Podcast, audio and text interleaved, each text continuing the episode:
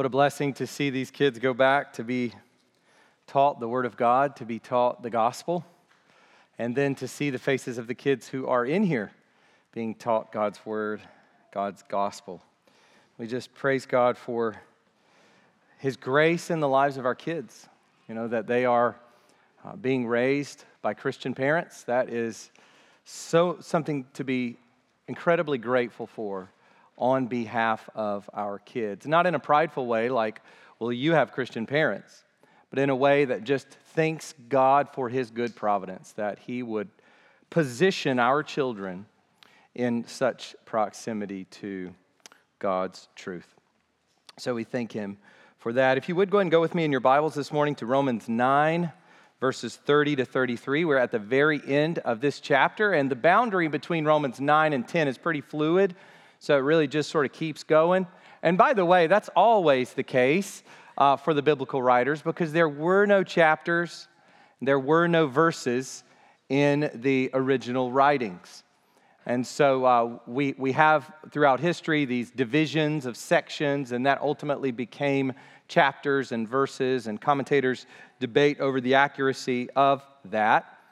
But uh, the original writings were just uh, rational pieces of discourse inspired by the Holy Spirit. And, and, and they, they showed forth the character, the personality of the author.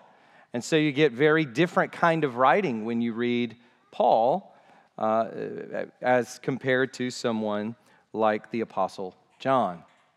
So uh, the boundary is fluid, but we come nonetheless to the end of this chapter, uh, chapter 9. For several weeks now, we've been talking a lot about this theme of God's sovereignty, about the topic of predestination, about election and reprobation, about God's sovereign will and choice. That has been the topic now for several weeks. And uh, this is not because this is a theological hobby horse for us. Uh, that's not the reason we've been talking about this for the last several weeks. We've been talking about this because that's what Paul's been talking about in his letter to the Romans. And once again, I just want to say this is the, one of the great value, uh, values of expository preaching or of exposition of Scripture is that it protects the church from the theological hobby horses of uh, its preacher or its preachers so that you must deal with the logic of the author as it unfolds in its entirety, not this lopsided understanding of, of what's being uh, communicated, but we must deal with it as it unfolds from book to book. And so we are talking a lot about God's predestination, election or reprobation, and I do think both of those things are biblical election and reprobation. We are talking about those because that's what Paul deals with throughout most of Romans chapter 9. So let me just give you a few verses that we've covered. And by the way, it would be easy to enter into a debate with someone and just assault them with these verses isolated. It's not my intention here just to isolate these. We have treated them in context uh, from sentence to sentence, phrase to phrase. But I just want to give you these to help you see what it is I'm talking about with this theme of God's sovereignty. So, verses 15 to 16 of chapter 9 For he says to Moses, I will have mercy on whom I have mercy, and I will have compassion on whom I have compassion. So then, it depends not on human will or exertion, but on God who has mercy. And then we get verse 18 God has mercy on whomever he wills. And then here I think is the reprobation part. And he hardens whomever he wills. And then to be even clearer, verse 21 has the potter no right over the clay to make out of the same lump one vessel for honorable use and another for dishonorable use. So, some of the things Paul says in chapter 9 are hard to hear, and they cause us to ask lots of questions, many of which we don't have answers to, quite frankly. But this is what we have seen, I think, so clearly in Romans 9. God is in control, He is sovereign in choosing and preparing for his glory. The great theme of the universe is the glory of God. We've, we've sung that this morning. God's glory is what everything is about. From Him and to Him. From Him, through Him, to Him, everything is about God, from God, and to God. He is the sovereign potter, as we saw a few weeks ago. That was the title of the sermon a few weeks ago. But, you say, how can you say but? But, there is another side to this discussion that should not be neglected, and that is the side of human responsibility, which we're going to look at in more detail today. I think we move from God's sovereignty being the upfront theme uh, with regard to what is going on with Israel and the Gentiles and the going out of the gospel. We move from God's sovereignty as being the, uh, the theme that's pushed forward to now moving to human responsibility. the Bible holds these two great truths together. Number one, nothing happens apart from God's will. Nothing. And a second truth human beings are themselves responsible for what they choose and do. I hear people sometimes talk about uh, uh, it's not about deciding. Well, of course it is. We must decide for Christ. Billy Graham was not wrong to stand up and call people to make a decision for Christ, to decide to follow Jesus. We must decide to follow Christ. In our very will, we must choose Him over the world. We must count the cost. We must weigh it out and grab hold of Christ by faith. Human beings are themselves responsible for what they choose and do. And although these truths seem to contradict one another, Scripture holds them together as compatible. These two great truths of the Bible are compatible with one another, though it boggles the mind. And just to give you a couple of other examples, this is not new. This should not surprise a Bible reader. This should not surprise an Orthodox Christian, someone who believes God's truth, reads God's truth, knows God's truth, because we find this throughout the Bible. Uh, just to give you an example, the Trinity. How in the world can God be both one and three? He is one God in three persons. Figure that one out with your reason, oh man. You're not going to. You're not going to figure that one out. There's been all kinds of attempts to, to demonstrate it and explain it. Augustine explaining it psychologically, and of course, uh, Patrick as he goes to Ireland trying to use uh, a three leaf clover to explain all, all kinds of ways that, that can be fruitful and helpful, but they all fall short.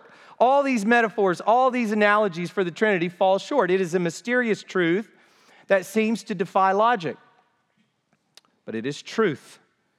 think about also the what's called the hypostatic union the person of Christ, the union within his person of two natures the divine nature and the human nature. That Christ, in one person, only one person, not two persons, one person has two natures. He is God and he is man. He is truly God, fully God, and he is truly, fully man. So, for example, in the early church, you had people who would say, well, uh, the Word, the second person of the Trinity, comes and, and is, is like the soul inside of the body of Christ. Er, error. That's not true. Why? Because in order for Christ to be human, he must have a human soul and a human body. So we're not talking about the word becoming the soul, the spiritual part of Christ's person, and then there's the human outside part. Maybe you believe that. That's not the case. He's fully human and all that that entails, though without sin, and he is fully God. He did not give up his deity, Philippians 2, some have misinterpreted that. He did not give up his deity or empty himself of his deity to become man. He added to his divine nature a human nature and took on those limitations in his human existence. Both of these defy our understanding. They, they, they trouble our minds, they boggle our minds, but, but that is what the Bible teaches. And the same is true of the compatibility of God's sovereignty and human responsibility. Let me give you a quote from John MacArthur, where he is speaking of these two truths coming together. He says this From the human standpoint, there is a tension, even a seeming contradiction between those two realities. By human reasoning, they seem mutually exclusive but both of them are clearly taught in God's word. And when one is emphasized, this is important, when one is emphasized to the exclusion of the other, the gospel is invariably perverted. Yes. And we see throughout history groups who uh, exclude one, they exalt one, and exclude the other. I was recently talking with one of our members here, uh, Bert Funk, and we were having a, a good conversation at the gym. And uh, we were discussing how some people will say, will often say, uh, they'll, they'll cite the robot.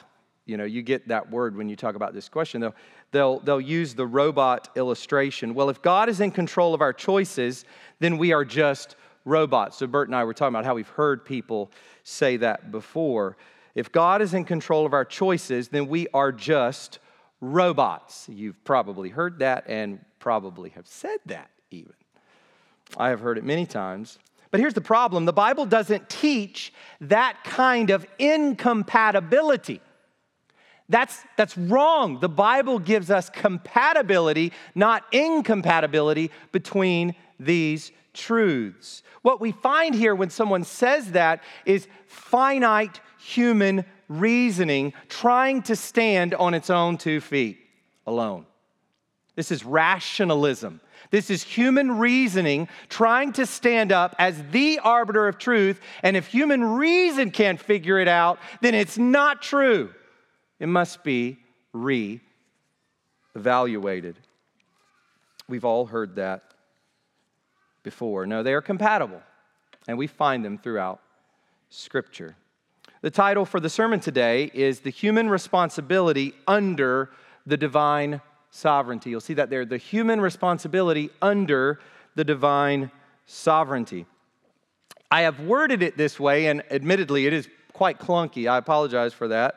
Uh, but I've worded it this way because Paul has made clear that the ultimate reason why Israel has largely rejected the Lord and why the Gentiles are streaming in, the reason for this has to do with God's sovereign choice to show mercy to some, the Gentiles, and to harden others, Israel apart from the remnant. So we have the Gentiles and the remnant of Israel shown mercy according to God's electing purposes on the one hand. And then we have on the other hand the hardening of Israel corporately, largely.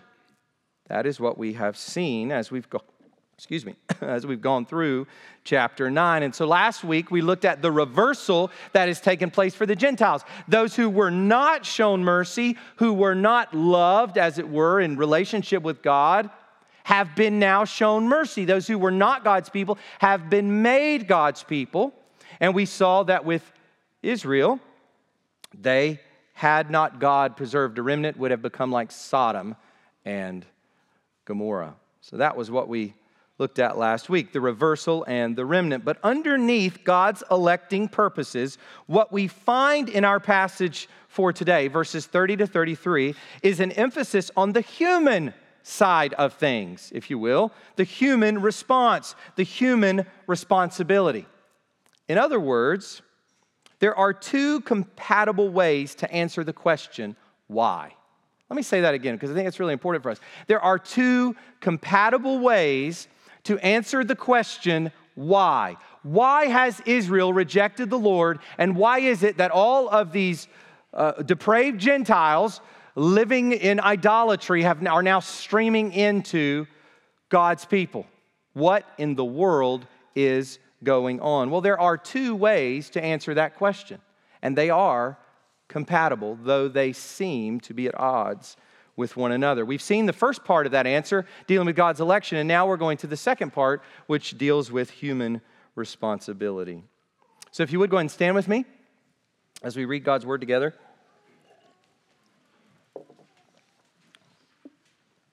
And yes, yes, we're going to do it. We're going to read all of chapter 9. You guys were wondering, I can tell. Um, but I, I, do hope, and let me just say this it is so important that uh, we are Bible believers and not preacher followers. And so uh, here's the thing I, I, want to do my very best to explain what it is that Paul is saying. But at the end of the day, who cares what Lonnie is saying? What matters is what Paul is saying under the inspiration of the Holy Spirit. So I want you to see it as it unfolds before I go into talking about it, so that if I do take it out of context, you'll be able to call me out on that this week. Text me, call me, you know, just we'll talk about it. Uh, I hope that does not happen. Uh, uh but if it does, then it, we need to address it.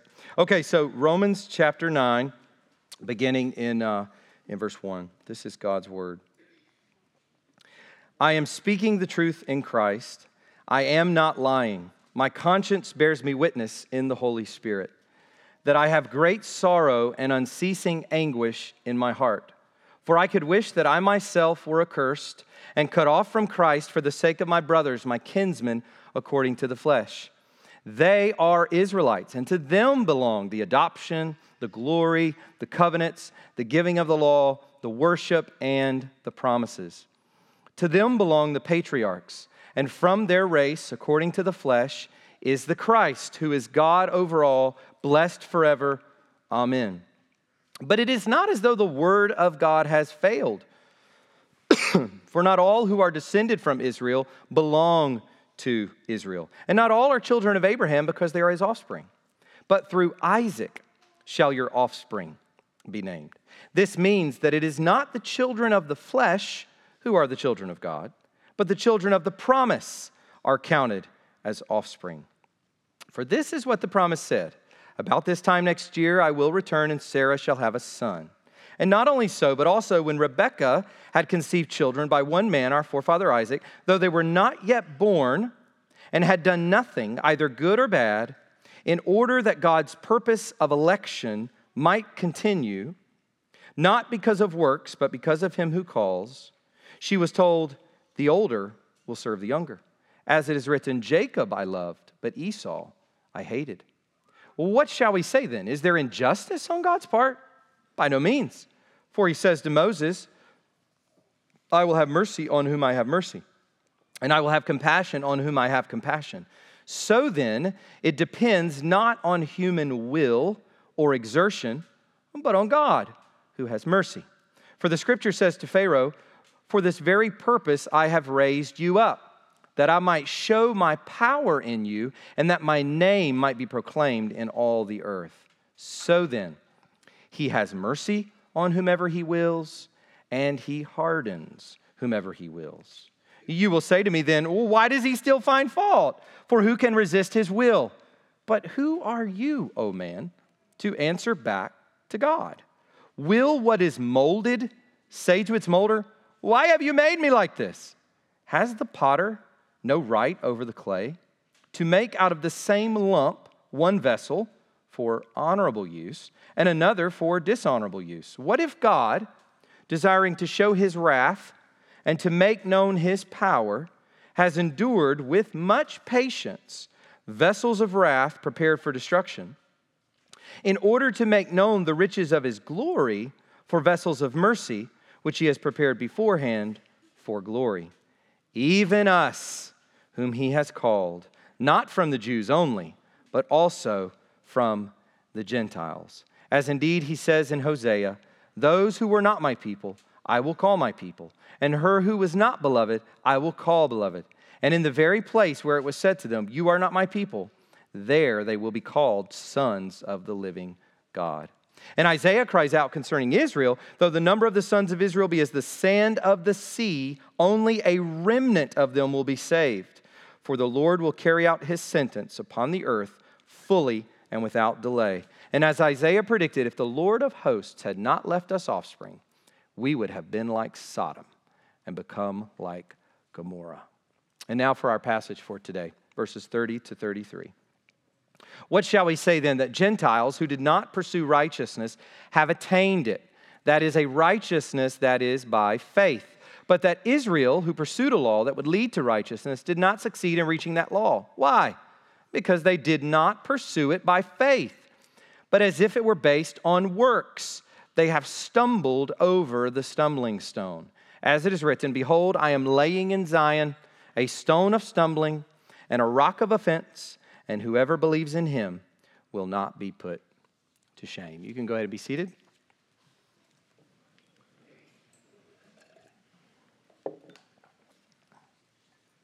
Let's go to God and ask for His grace this morning as we uh, preach and hear preaching, and that God's word would be clear to us and that He would use it by His Spirit to sanctify us. And if there's anyone among us this morning, we, we're going to pray that God would save them. If anyone who's not saved, not converted, who is not in Christ but still in Adam, that God would be merciful to them this very day and use his word as he promises to do to save them. So let's pray. Father, we bow before you this morning, Lord. You are the living God. All other gods are idols, they are impotent, they can do nothing. But you are omnipotent. You can do all things. Father, we worship you as our God. You are our King, our Redeemer. You are our Heavenly Father. We come to you in the name of Jesus Christ. We thank you for what you have done for us through Jesus Christ, that you have called us out of darkness into light, that you have raised us up with him and seated us with him in heavenly places. We thank you that you have justified us by faith, that you are sanctifying us day by day, and that you will ultimately conform us into the image of your Son, that he might be the firstborn among many brothers. God, we thank you that you are with us now. Your presence is here, Father. And it's an amazing thing to think that you are present with us right now. This is not just a club meeting or some sort of philosophical society. This is the, the, the temple, the, the spiritual temple of the living God, the people of God gathered. And Lord, you are here with us. We are together, your temple, and individually. God, we praise you for that, and we ask that you would work among us this morning. Work in the hearts of our kids listening uh, during this sermon, Lord. Work in the hearts of the kids in the back who are being taught your word. Uh, work in all of our hearts as adults. Show us our sin and help us to live holy lives, lives that are devoted to you, lives that are zealous for good works. We ask you this morning, Father, to save any among us who are unconverted. We pray you would be merciful to our children, that they would be vessels of mercy uh, for your eternal glory. And we pray that those among us this morning, any who is unsaved, God, you alone can save. You alone can turn the lights on in a heart you alone can say, Let there be light. And so, God, would you do that this morning in the hearts of any among us who is unconverted? Uh, Lord, we pray that your word would be understood and that we would respond to it in faith and as doers, not mere hearers. We praise you for this time. We pray that it would be used well by all of us, that we would be good stewards of this time. In Christ's name, amen. So, we have a simple outline for today. Uh, two things that we see as we consider the human responsibility component under the divine sovereignty, which is what we've just gone through. And two simple points the situation and the reason. That's what Paul lays out for us as we go through these verses. So, let's look first at the situation. Look at verses 30 to 31. What shall we say then? That Gentiles who did not pursue righteousness have attained it, that is, a righteousness that is by faith. But that Israel, who pursued a law that would lead to righteousness, did not succeed in reaching that law. What we have here are two peoples, two pursuits, and two attainments, or I should say more accurately, two outcomes concerning attainment. Two peoples, two pursuits, and two attainments. Paul has been talking a lot about God's purposes, but now he zooms in on the ground. We have been up in the heavenly council, the council of God's own mind. We have looked at God's electing purposes. Now we are zooming down on the ground, and God gives us, through Paul, the situation on the ground, on the human level. In these verses, he's telling us what's happening in his own day as the gospel is being proclaimed.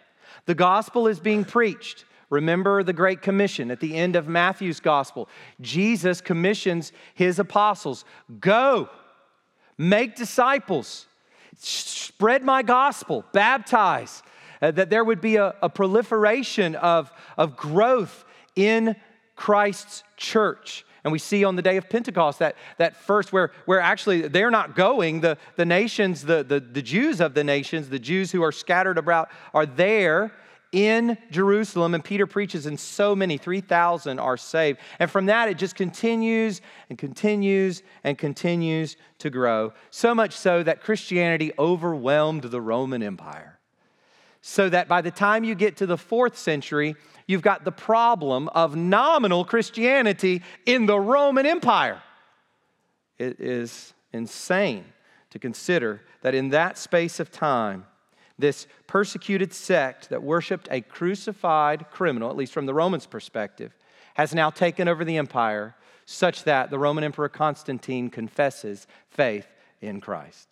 Whether he was truly or not is up for discussion. But what we see is the outworking of the proclamation of this gospel that begins after Christ had ascended to heaven.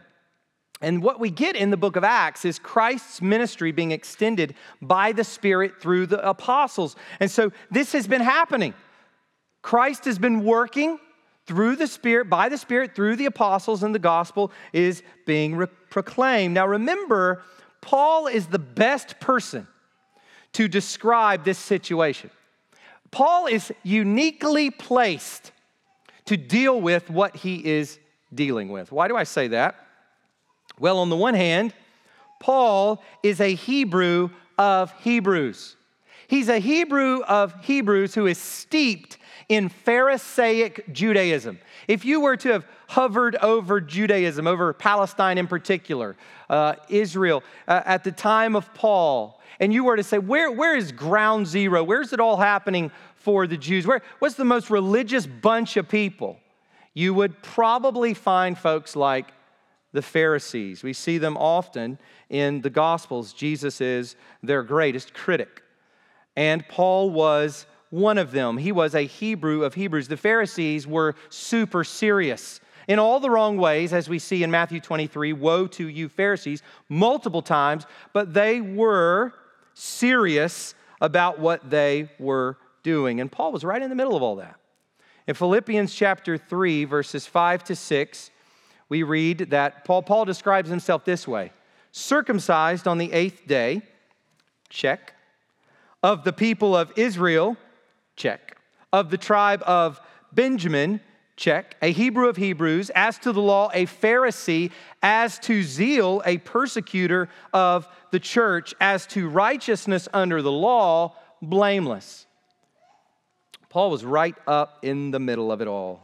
In his former life before Christ, Paul embodied the mindset of Israel in his time. And so he knows firsthand what is going on with the Jews. He knows firsthand, better than anybody, what is happening in the Jewish mindset. But on the other hand, he has been called by the Lord to be the apostle to the Gentiles. So, in some ways, nobody would be more appropriate to be apostle to the Jews than Paul, but that's not God's calling for him. God's calling for him is to be apostle to the Gentiles. And that is what he's, he's been doing more than any other person in the New Testament. Paul has been involved in the conversion of Greek speaking pagan peoples around the Mediterranean. No one more than Paul has been involved in that work. And it is this man, a Hebrew of Hebrews and the apostle to the Gentiles who explains what's happening, what's happening on the human level as the gospel is going forth. And there are two things happening, he outlines in these verses. So here they are. You write them down and we'll talk about each of them. First, success without pursuit. And second, failure with pursuit. Success without pursuit and failure with pursuit. So let's look first at success without pursuit. And for that, we need to go to verse 30 again. What shall we say then? That Gentiles who did not pursue righteousness have attained it. That is a righteousness that is by faith. If you want to understand what the Gentiles were about, what they were pursuing in life, you need to look no further than Romans chapter 1, verses 18 to 32. You remember that? You remember that horrific passage uh, that we get at the end of Romans 1? Paul is explaining universal human sinfulness. All have sinned and fall short of the glory of God. That's where he gets to, that's where he gets in his conclusion in chapter 3. But prior to that, he explains the sinfulness of Gentiles and Jews alike. And his, the spotlight at the end of Romans 1 falls on the Gentiles suppression of truth, rampant idolatry, sexual perversion, inner depravity, social and domestic breakdown, hatred and violence. Go and read at the end of Romans 1. You want to know what the Gentiles are pursuing over and above what Jesus says in Matthew 6 what you will eat and what you will drink and what you will wear. Over and above those basic things that they were certainly pursuing, we have this kind of life at the end of Romans 1. I've recently started reading the Iliad, and uh, it's a book I, you know, that ancient Greek piece of literature by Homer. And it's something that I've dipped into over the years in school. You know, everyone at least has, has to read some of that at some point. But I've decided recently to go through and read it. It's an incredibly uh, enthralling uh, story and uh, incredible work of literature. But one of the things that we see in that is just a, a awful jumble of human sinfulness. An awful jumble of everything I just described being played out. And this becomes even more, uh, I, I, think, il- illustrative when you consider that something like the Iliad and the Odyssey, these were sort of the Bibles for the Greeks. They played a role in Greek civilization similar to the way that works like the Bible, the Hebrew Bible, and uh, the Bible as a whole have played in the history of Western civilization. So, the society as a whole, this is the well that they are drinking from, the spring that they are drinking from. And as I said before, it is just a, a window into the rottenness and depravity of humankind, and particularly the Greek peoples at that time. That's what they're pursuing. Whatever the Gentiles were pursuing, when the gospel began to make its way around the Mediterranean world, it wasn't righteousness. It wasn't being right with the living God, with the God of Abraham, Isaac, and Jacob. And yet, in the context of this lack of pursuit, there was success. Isn't that amazing? This is what's happening. Remember, God justifies the ungodly. Well, that they were indeed. Living this ungodly life, and all of a sudden, we see success. They begin to come to faith in Christ. Paul tells the Thessalonians, which I mentioned many times before, you turned from idols to serve the living God. Well, that's the story of the churches scattering the Mediterranean world. These Greek speaking, largely Gentile people turning from those pursuits to Christ. Success. Those who did not pursue being right with God, who were not involved in a religious enterprise to please the God of Abraham, ended up being the ones who found righteousness. That's what Paul says in verse 30. They were made right with God. And we talked last week about how God's electing purposes is what lies behind that. They didn't just They didn't just go and get it. God, in his electing purposes and in his sovereign grace, called the Gentiles, as we saw last week, to himself to put their faith in Christ. Well, how? I just said it. How did they attain this thing that they didn't even run after? Faith. By faith. They were declared righteous by faith alone. The gospel went out to these people. They had zero religious capital, they had zero religious reserves. Nothing. And in fact, they were far, far, far deep in the negatives. And they took hold of the gospel by faith and were radically saved. Radically saved, as we see in those early centuries, those formerly pagan people standing before magistrates and emperors declaring, I am a Christian, and suffering horrific deaths because of their faith in Christ. They were radically transformed. They believed, as we see in Ephesians 2 8 to 9. And of course, as we see there, faith itself is a gift of God. God gave them faith and they trusted in the living God. Let me just say this that is the great burden for the hearer. As you're listening to this sermon today, as we're encountering this passage of Scripture, the great burden for the hearer is faith alone, to trust in Christ alone. There is no other way to be made right with God.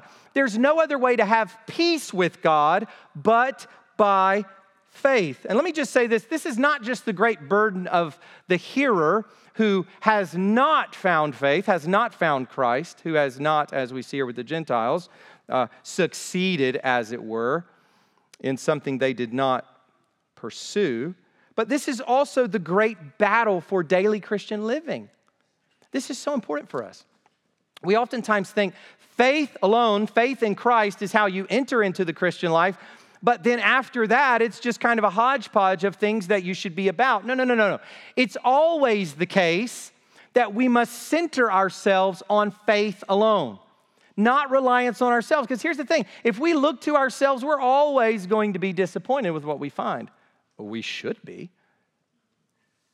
We must bear up underneath the trials of life and the temptations that we face and the failures of our lives, growth and failure, all the while living a life of faith alone in Christ alone. This is the great foundation for Christian living, not just for Christian being.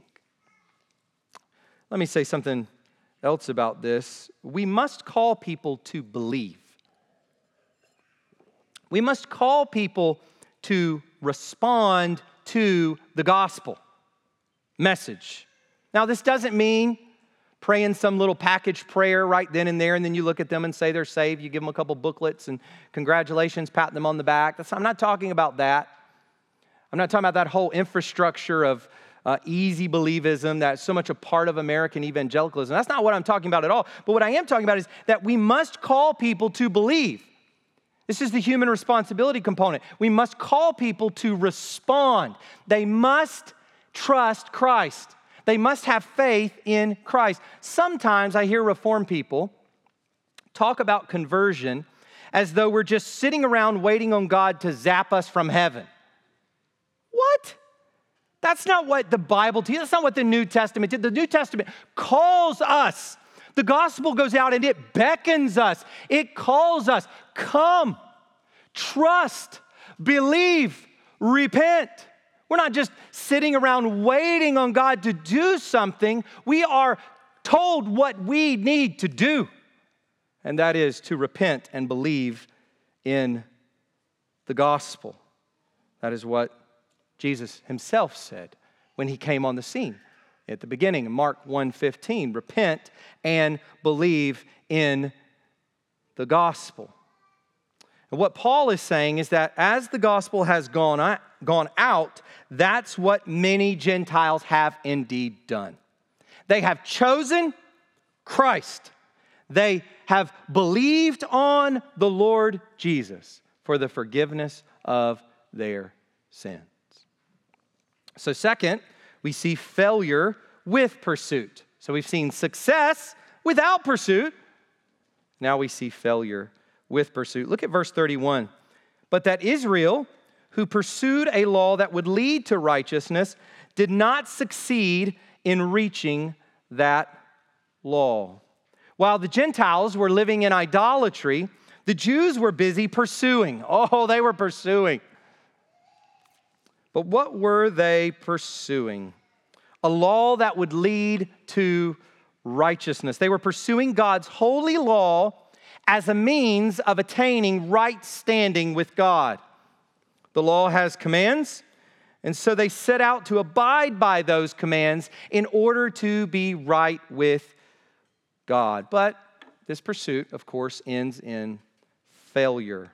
They were not able to arrive at or reach the law. The law could not give them right standing with God. The law could not give them righteousness. As fallen sinners, they were unable, entirely unable, to satisfy the demands of God's holy law. And we've seen this a lot, but this was a, a big part of our discussion chapters ago. But we saw this especially in Romans 3:20. For by works of the law, no human being will be justified in his sight, since through the law comes knowledge of sin.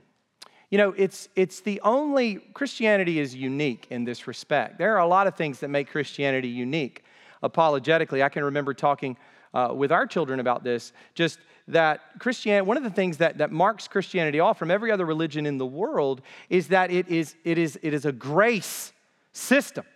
It is not a works righteousness system. It's not a system where you basically earn your way to, to God by keeping some standard, whether that be the Mosaic law or any other standard. You, that's not the way it works. That is the way it works in religion, human religion in general. But Christianity is about God's grace. It's centered on looking away from ourselves to what another did, not to what we have done. So that's the situation on the ground, but now Paul gives the reason, and specifically the reason why Israel did not attain the law. So we come now to our second point the reason. We've seen the situation Gentiles succeeding, that is, attaining righteousness, right? Standing before God, but by faith. And we've seen Israel not attaining that thing they sought after why? Why? And that leads us to verses 32 to 33. Paul begins, Why? Because they did not pursue it by faith, but as if it were based on works. They have stumbled over the stumbling stone.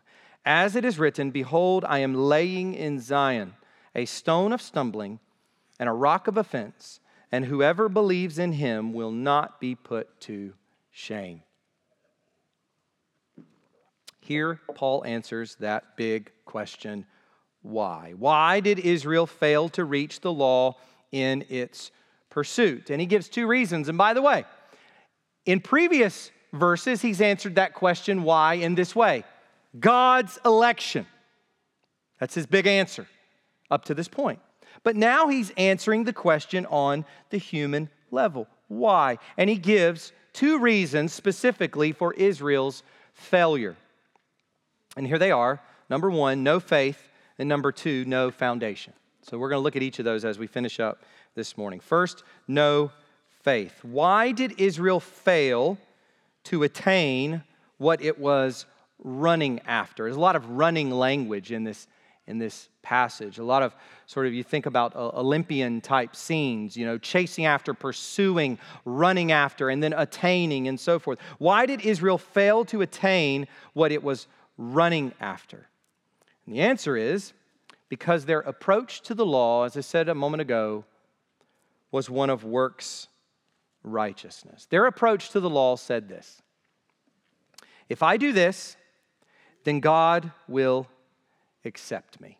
If I do this, then God will approve of me.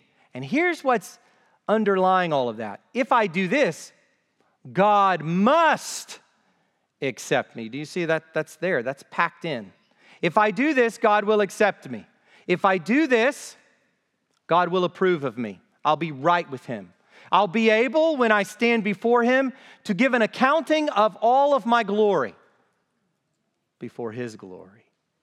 I'll be able to explain to Him why it is that He should let me in. He must do it as long as I do my part. God will do His part if you do your part. Where do we get this stuff? Where do we get this stuff? God will do his part if you do your part. It fails to take human sin and God's holiness seriously. This whole mindset actually thinks that we can do far more than we ever imagined. It, it, it, makes us think that we can actually make it. Here's the thing about uh, the heart when you become a Christian, and you've experienced this if you're a believer. We do absolutely nothing that is not tainted by sin. I've never given something to another person and not been tainted by sin in my heart. I have never served the Lord in any way and not been tainted by my own pride. I have never gone about my day, gone about my life in such a way that I've done anything for the Lord that is not stained by the wickedness of my own fallen heart. And the same is true of you. And as we become Christians and as we grow in the Lord, we see that more and more and more. And even as I say it about myself, I am, it is such an understatement because there's so many things, even in my own heart, that I don't yet see. And we will continue to see more and more the network, oh, and it's a network, the web of sin and deceit and idolatry and self serving, and oh, we could go on and on, that is in the hearts of us all. And what a wonder that God takes those stained works and He actually exalts them to a place that He will one day reward us for them for His glory. That's incredible grace. Incredible grace from the Lord. But works righteousness knows nothing of that. Works righteousness actually thinks that when they do it, they should get a point, a dojo point. As we see, those of you who have, you know, kids in school, you get the dojos, right? So God is giving dojo points up in heaven when we do this or that. That's a, a, very flawed understanding of human nature. The other problem is God's holiness. God is, God is absolutely perfect and holy. He only accepts perfection, not our little rinky dinky efforts at trying to do what God's called us to do. Perfection, 100% gleaming, glorious perfection. That's it. That's it. Praise God for Christ. He's the only perfect one. Works righteousness leads to that nasty sin of the heart called pride. And this pride takes the form of boasting. Boasting is the evidence of pride in the heart. Notice how intent Paul is to undermine boasting when he preaches the gospel of God's grace received through faith. He says this in Ephesians 2 8 to 9 For by grace you have been saved through faith, and this is not your own doing, it is the gift of God, not a result of works. Here's the purpose so that no one may boast. There, will, there won't be a single soul in heaven, the new heaven, new earth, who has any inclination whatsoever to boast. Zero. God's purposes redemptively are to smash out and eradicate any basis for boasting. We get that at the end of Romans 11. We will have so much to praise God for for eternity because we will have absolutely nothing to boast about. Romans chapter 3, 27 to 28. Then what becomes of our boasting? It is excluded. By what kind of law? By a law of works? No, but by the law of faith. For we hold that one is justified by faith apart from works of the law. Works righteousness is all about the pride of life. Remember those three the lust of the flesh, the lust of the eyes, and the pride of life. We saw them in Eve's heart Adam's as well, implied, and we see them in our own hearts. Works righteousness is a really sweet drink to the pride of life. And that's what is going on here. What has happened to Israel on the human level? They have failed to believe. Instead of trusting in the work of Christ, another, they have trusted in the work of self. Instead of believing in God and receiving his righteous standing by faith, as Father Abraham had, they have trusted in their own works. That is their great security. The law that was meant to show sin, increase faith, and point to Christ had become a lifeboat of self reliance and self righteousness, and they were just oaring themselves along in their own goodness.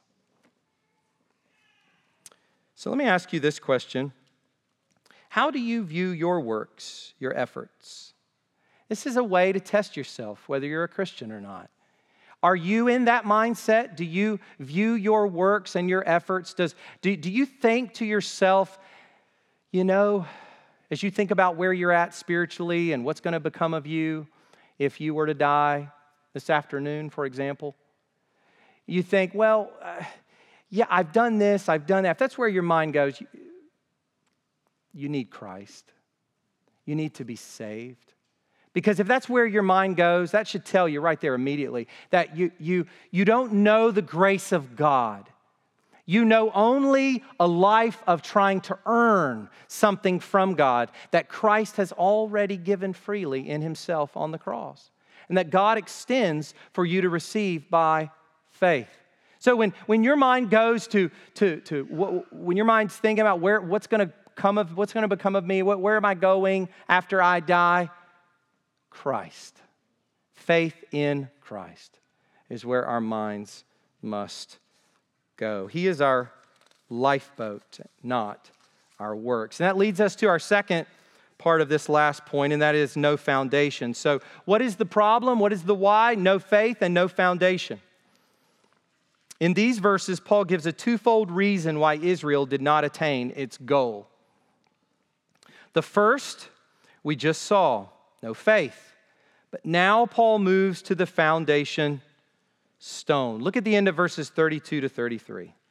They have stumbled over the stumbling stone, as it is written Behold, I am laying in Zion a stone of stumbling and a rock of offense, and whoever believes in him will not be put to shame. Paul is here blending together two quotations from the prophet Isaiah. Chapter 28, verse 16, and chapter 8, verse 14. And what's interesting is Peter quotes from these more extensively in 1 Peter chapter 2. When we saw that read earlier, Adam read that for us. As, uh, Peter quotes from those same passages in Isaiah. And in Peter and in Isaiah, Christ is presented as the cornerstone or the foundation stone. Now, Paul doesn't say that explicitly here. His focus is, is, is uh, on the second part of that. But Christ is presented in these passages as the foundation stone, or in Isaiah, the Lord of hosts. And I think it's a Christological passage referring to Christ. But God has placed this cornerstone along the path of Israel's self righteousness as a stumbling stone. So, what you need to imagine is Israel eh, as a nation, largely as a people, they are traveling along this path called self righteousness, called works righteousness. And right smack dab in the middle of that path, God the Father drops Christ, drops Christ right in the middle of that path as a stumbling stone. Rather than embrace Christ as the foundation, they have stumbled over him as a rock of offense. They have taken offense at Christ and his gospel. Paul pulls these two things together in uh, 1 Corinthians, 1 Corinthians 3:11, "For no one can lay a foundation other than that which is laid, which is Jesus Christ." So their foundation was works righteousness, it was the law and their law keeping. But the cornerstone is Christ, and no one can lay a foundation other than Christ. So they are left without a foundation. And then in 1 Corinthians 1, verses 22 to 23, he says, For Jews demand signs and Greeks seek wisdom, but we preach Christ crucified, a stumbling block to Jews and folly to Gentiles. But he ends on this note those who do accept Christ, who are not offended at him, do not stumble. But for them, they can be certain that they will never be put to shame.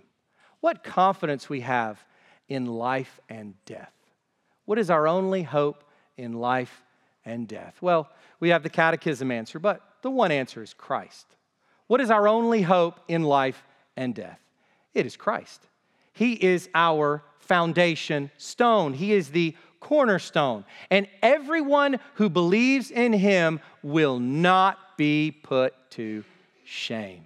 In the end, your trust in Christ is safe because the object of your faith is certain. And he cried out so loudly on the cross, It is finished. One of the reasons that uh, this is a side note. One of the reasons that, that I, I don't like that, that phrase in the later version of the Apostles' Creed that he descended into hell. Because uh, people will say, well, there's two ways to explain that. One is uh, that he descended into hell just simply means he bore the wrath of God on the cross. But the phrases before that already entail that. He died, he was crucified, he was buried, he, he died on the cross, he suffered the wrath of God, he drank the cups. It's already covered.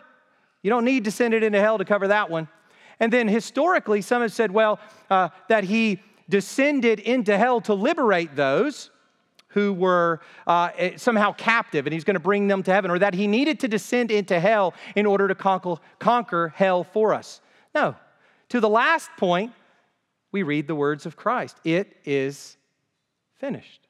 Christ took care of sin and death and hell on the tree. He did not need to descend into Hades in order to make that complete. But as I said, that's, that's a side note. As we conclude this morning, we see that we must circle back to God's sovereignty. So we, we can't camp out too long on human responsibility to the neglect of God's sovereignty. So, even at the end of this passage, which is fo- focusing on the human level or the human response, we still see God's sovereignty all over it. Who laid this stumbling stone in Zion? God did. And God laid this stumbling stone in Zion for a purpose.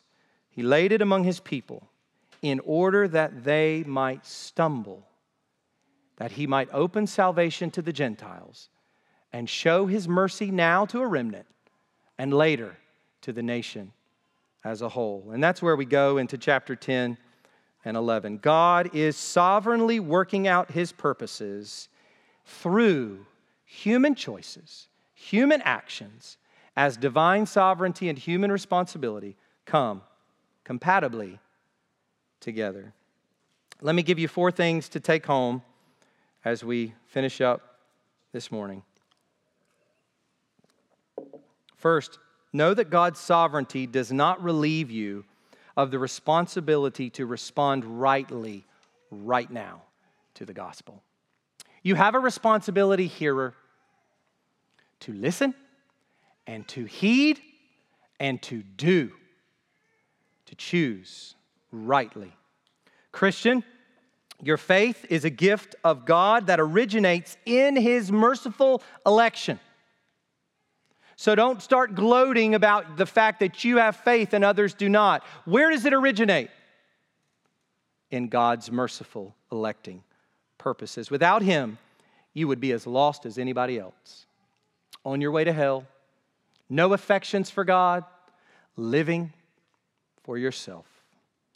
And thirdly, works are not our security. Faith in Christ is the only way to be made right with God. And this goes for the beginning of the Christian life and all the way through faith in Christ, whom God put forward as a propitiation by his blood to be received by faith.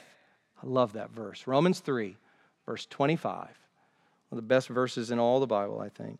And finally, let me just read these words again because they are so precious. I know in moments of struggle in my own life, moments to, of temptation to, to lose hope or to not hold fast, these words are so precious to me. Whoever believes in him will not be put to shame. What security we have in the Lord Jesus Christ. Let's pray. Father, thank you for your scriptures. Thank you for this teaching from the Apostle Paul. Lord, thank you for reminding us that we are saved by grace through faith and not by our works. Help us, Father, to trust you. As Christians, help us to look to Christ and to serve and do in a vibrant way because we have complete confidence in the sufficiency and the finality of Christ's work as he died on the cross for our sins. We thank you for your goodness. We thank you that all that we have must be traced back to your grace. In Jesus' name, amen.